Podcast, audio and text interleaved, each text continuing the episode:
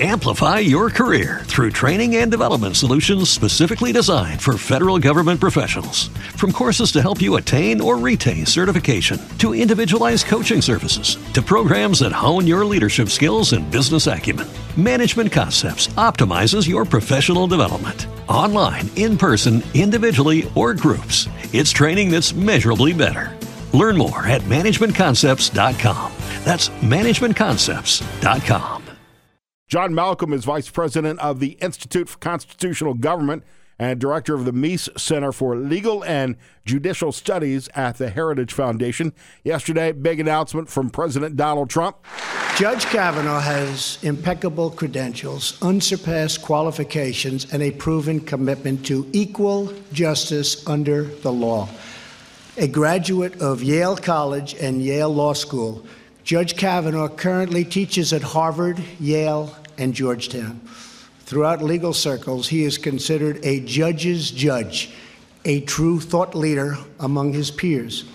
He is a brilliant jurist with a clear and effective writing style, universally regarded as one of the finest and sharpest legal minds of our time. So, John, did he read any of those uh, fantastic pieces of writing that that uh, he has had over the last 12 years on the bench? well, if he hasn't, and I assume he actually has, certainly his White House counsel Don McGahn and series of outstanding advisors have have read them all. Uh, and I agree with everything the president said. I was there in the East Room last night when the announcement was made, uh, and I think that Brett Kavanaugh is the complete package who will who will be confirmed as he ought to be. I like this pick. I I thought it was going to be uh, Amy Barrett uh, most of the day yesterday as I was talking about my projections for the pick, and I think that would have been a bold name for the president to have uh, to have made to have nominated. Uh, but I, I, think John, I think uh, Brett Kavanaugh, John, is a is a great pick and a safe pick uh, as we head into the midterm elections.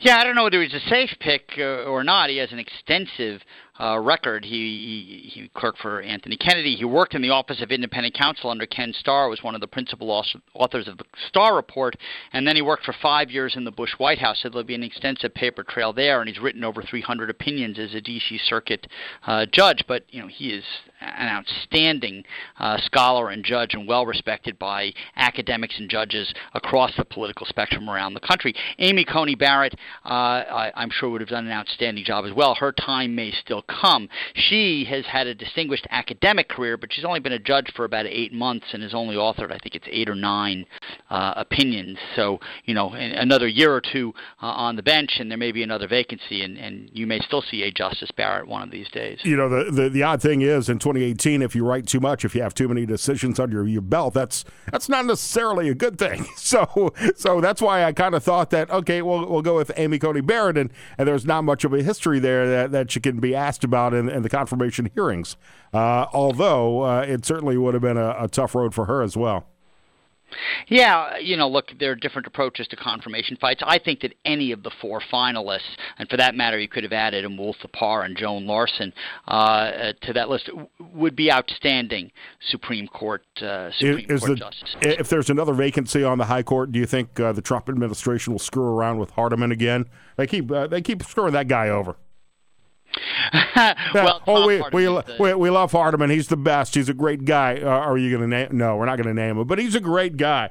Twice now that's well, happened to poor Hardiman. He is a prince of a guy, and he's been a very distinguished judge since 2003. I happen to like Tom Hardiman a lot. The opinions that he's written are, are very solid. He has not had the opportunity on the Third Circuit uh, to deal with some of the more hot button issues that are of interest to this administration, as Brett Kavanaugh has on the D.C. Circuit. Uh, but you know, if Tom Hardiman is ultimately selected, perhaps a third time might be the charm. He would do an outstanding job on the Supreme Court. John, do you think that uh, this this nomination of of Brett Brett Kavanaugh was one more dig at Hillary Clinton since he did work on the uh, on the Ken Starr investigation? Gosh, I, that had not occurred to me. Uh, you know, there are many reasons to put Brett Kavanaugh uh, on the court. Taking another dig at, at uh, Hillary Clinton, I don't think would necessarily be one of them. Uh, you know, uh, but uh, it will certainly raise the ire of a number of Democrats. It certainly did when Brett Kavanaugh was originally confirmed in 2006. Uh, you know, Chuck Schumer went after him with everything he had huh. at the time. Shocked. He will certainly be doing it again this time around. You, wait, you think Schumer's going to go after him? Huh? what a surprise! How weird. Uh, so let's look at Kavanaugh. What can you tell us about him? He seems to be a very business-friendly judge, at least uh, based on some of his uh, rulings on consumer issues from uh, the D.C. Circuit. Well, he is a committed textualist and an originalist. He believes uh, very much in separation of powers and robust executive authority under Article 2 of the Constitution. He has expressed a lot of skepticism towards what's referred to as Chevron deference. That is uh, the case that uh, established the principle that courts should show excessive deference, in my opinion, to executive branch agencies when it comes to interpreting arguably ambiguous uh, laws. I don't know that that makes him more business friendly or not it's an approach to judging that uh, I happen to admire. Uh, and one thing you will get out of him is certainty because he will apply the laws as they are written, whether they are the statutory laws or the federal constitution. He will not be importing his own personal or political biases uh, into the law. And that kind of certainty, I suppose, is good for business, but it's good for the country too. Well, I do know that the White House immediately put out a one sheet promoting all of his uh, pro business rulings, and that he, as a judge, he had uh, overruled federal agencies something like 75 times, either. Lots. Uh, yeah. So I I would say that's pretty uh, pro business uh, as a judge. And that's not necessarily a bad thing. I mean, we have far too many regulations in this country as it is. So anything that we could do to make it easier for, for businesses to operate without doing harm to the country or to their communities, I think is a good thing. Yeah, I think it's fair to say that, that Judge Kavanaugh is very skeptical of agencies that stray beyond their statutory mandate and attempt to regulate, uh, you know, uh, businesses and individuals, for that matter, beyond, uh, you know, the delegation that they've been properly given by Congress. So that that's a very fair statement, and he has uh, issued opinions uh, against administrative agencies on dozens of occasions, and he's written several dissents in cases in which a majority of the court upheld what the agency agency was doing. So he is certainly skeptical about excessive agency power. John, were you involved at all in, in vetting the president's list of 25 names uh, that he that he first announced while he was a, a candidate? Are, are you involved in that process of the vetting of these guys at all? Yeah, to this degree. So, about a month after Justice Scalia died, I wrote uh, a, an article on behalf of the Heritage Foundation that was a, that said, "Look, here's a non-exclusive list of eight people whom I think would be superb Supreme Court justices. Brett Kavanaugh is on that list. Seven of the eight names that were on my list are on the president's list, and the president very kindly gave credit to the Heritage Foundation, to me, uh, and to other groups like the Federalist Society for helping to inform his thinking. So I was involved uh, to that extent, and I'm, I'm glad I was able to help. I think his list of 25 uh, individuals uh, is outstanding, and his first pick, Neil Gorsuch, has been fantastic. Yeah, uh, it's a, it's a very solid list. I mean, it's part of the reason why.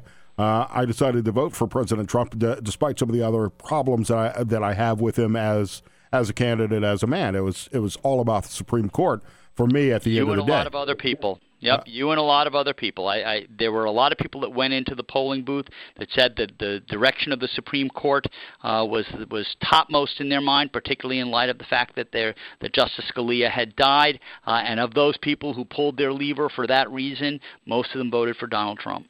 So, was there a backroom deal between Anthony Kennedy and and and Donald Trump? To name Brett Kavanaugh if he stepped down when he did? I'd be very surprised if that were so. I, of course, wasn't uh, wasn't in the room when it happened, so to speak. But I, uh, it would seem to me a very bizarre uh, kind of deal. I'm not aware. I'm sure that Supreme Court justices have discussions, perhaps on the QT with presidents, but not certainly not any kind of a quid pro quo. Like if you name this person, then I will, uh, you know, resign. I, you know, I, that's I, I just I'd be shocked if that happens. I, I have no idea whether it happened or not, but I would be very very surprised. So you you also don't think that uh, Donald Trump paid off Anthony Kennedy to step down? Those are some of the stories going around. well, if all of a sudden he gets a penthouse in the Trump hotel, then then perhaps questions then, will be asked. But I don't think so. then then maybe it's something to look at. I I, I don't know. Uh, we're talking with John Malcolm, uh, VP of the Institute for Constitutional Government uh, and, and uh, Judicial Studies Heritage Foundation. Uh, what can you tell us uh, about Brett Kavanaugh's position on on uh, stare decisis, a term that everybody seems to suddenly know about? Uh, about uh, upstanding and upholding legal precedent that's already been set by the Supreme uh, Court. Democrats are, are all concerned about what's going to happen in Roe v. Wade, whether or not that's going to be overturned, and whether or not uh, abortion could be illegal now in, in some 22 states if if the new makeup of the court decides to revisit that decision. Yeah, so every senator wants uh, a Supreme Court justice to be fair and independent minded except for they want a commitment ahead of time that the justice will support whatever position that senator happens to like, whether it's gun rights on the right or abortion uh, on on the left. The uh, the Democrats have been uh, using abortion as a scare tactic for a long time now. They have been predicting Roe's demise uh, ever since the nomination of Sandra Day O'Connor. Uh, you know, I don't know what's going to happen with Roe versus Wade. There is at the moment only one Supreme Court justice, that one being Clarence Thomas, who is on record as saying that Roe versus Wade should be revisited and reversed. I do not sense that the justices have any huge, uh, you know, anticipation yeah, or anxiety to, to revisit. Let's not let's Wade. not rush out to, to step on that third rail anytime soon. Is it's got to be what they're thinking. Yeah, but look, I, I think that uh, that the Democrats are going to throw a lot of mud on the wall trying to make something stick to Brett Kavanaugh. It's going to be tough to do, and perhaps they think that their best tactic may be to try to persuade Susan Collins and Lisa Murkowski, whose admiration for Roe versus Wade is well known, to vote against the nominee. And I just don't think it's going to work at the end of the day. I All right, John, Brett I got uh, not going to make those kinds of commitments. I, am almost out of time here, but since you mentioned uh, uh, uh Collins and McCaskill. Uh, and uh, let's go through some of these. Yeah, let's go through some of these uh, and and see whether or not uh, the GOP is starting with you know minus seven on the board because I, I don't expect John McCain to show up for vote to, to, to for this vote. Uh, Jeff Flake, uh, which way does he go on this? Look, I, I think that at the end of the day, all of the Republicans are going to vote for Brett Kavanaugh. You're right, John McCain's not there, but if all the Republicans vote for Brett Kavanaugh, you get 51 senators, and frankly, if all the Republicans are going to vote for Brett Kavanaugh, then you will probably get a few Democrats who are running for reelection in Trump country, like Manchin and Heitkamp and Joe Donnelly, that they may vote for Brett Kavanaugh too. So it's going to be a close vote, but I predict that at the end of the day, he will end up being confirmed and be an outstanding associate justice. Yeah, I've got I've, I, on my board and in my war room, I've got Corker and Cotton voting yes, as well as uh, Donnelly, Manchin, Heitkamp, and Murkowski. So we'll see if that if that turns out to be true. We'll see. John Malcolm, thanks for your time, man. Appreciate catching up with you. Good to be with you. Amplify your career through training and development solutions specifically designed for federal government professionals. From courses to help you attain or retain certification, to individualized coaching services, to programs that hone your leadership skills and business acumen, Management Concepts optimizes your professional development. Online, in person, individually, or groups, it's training that's measurably better. Learn more at managementconcepts.com. That's managementconcepts.com.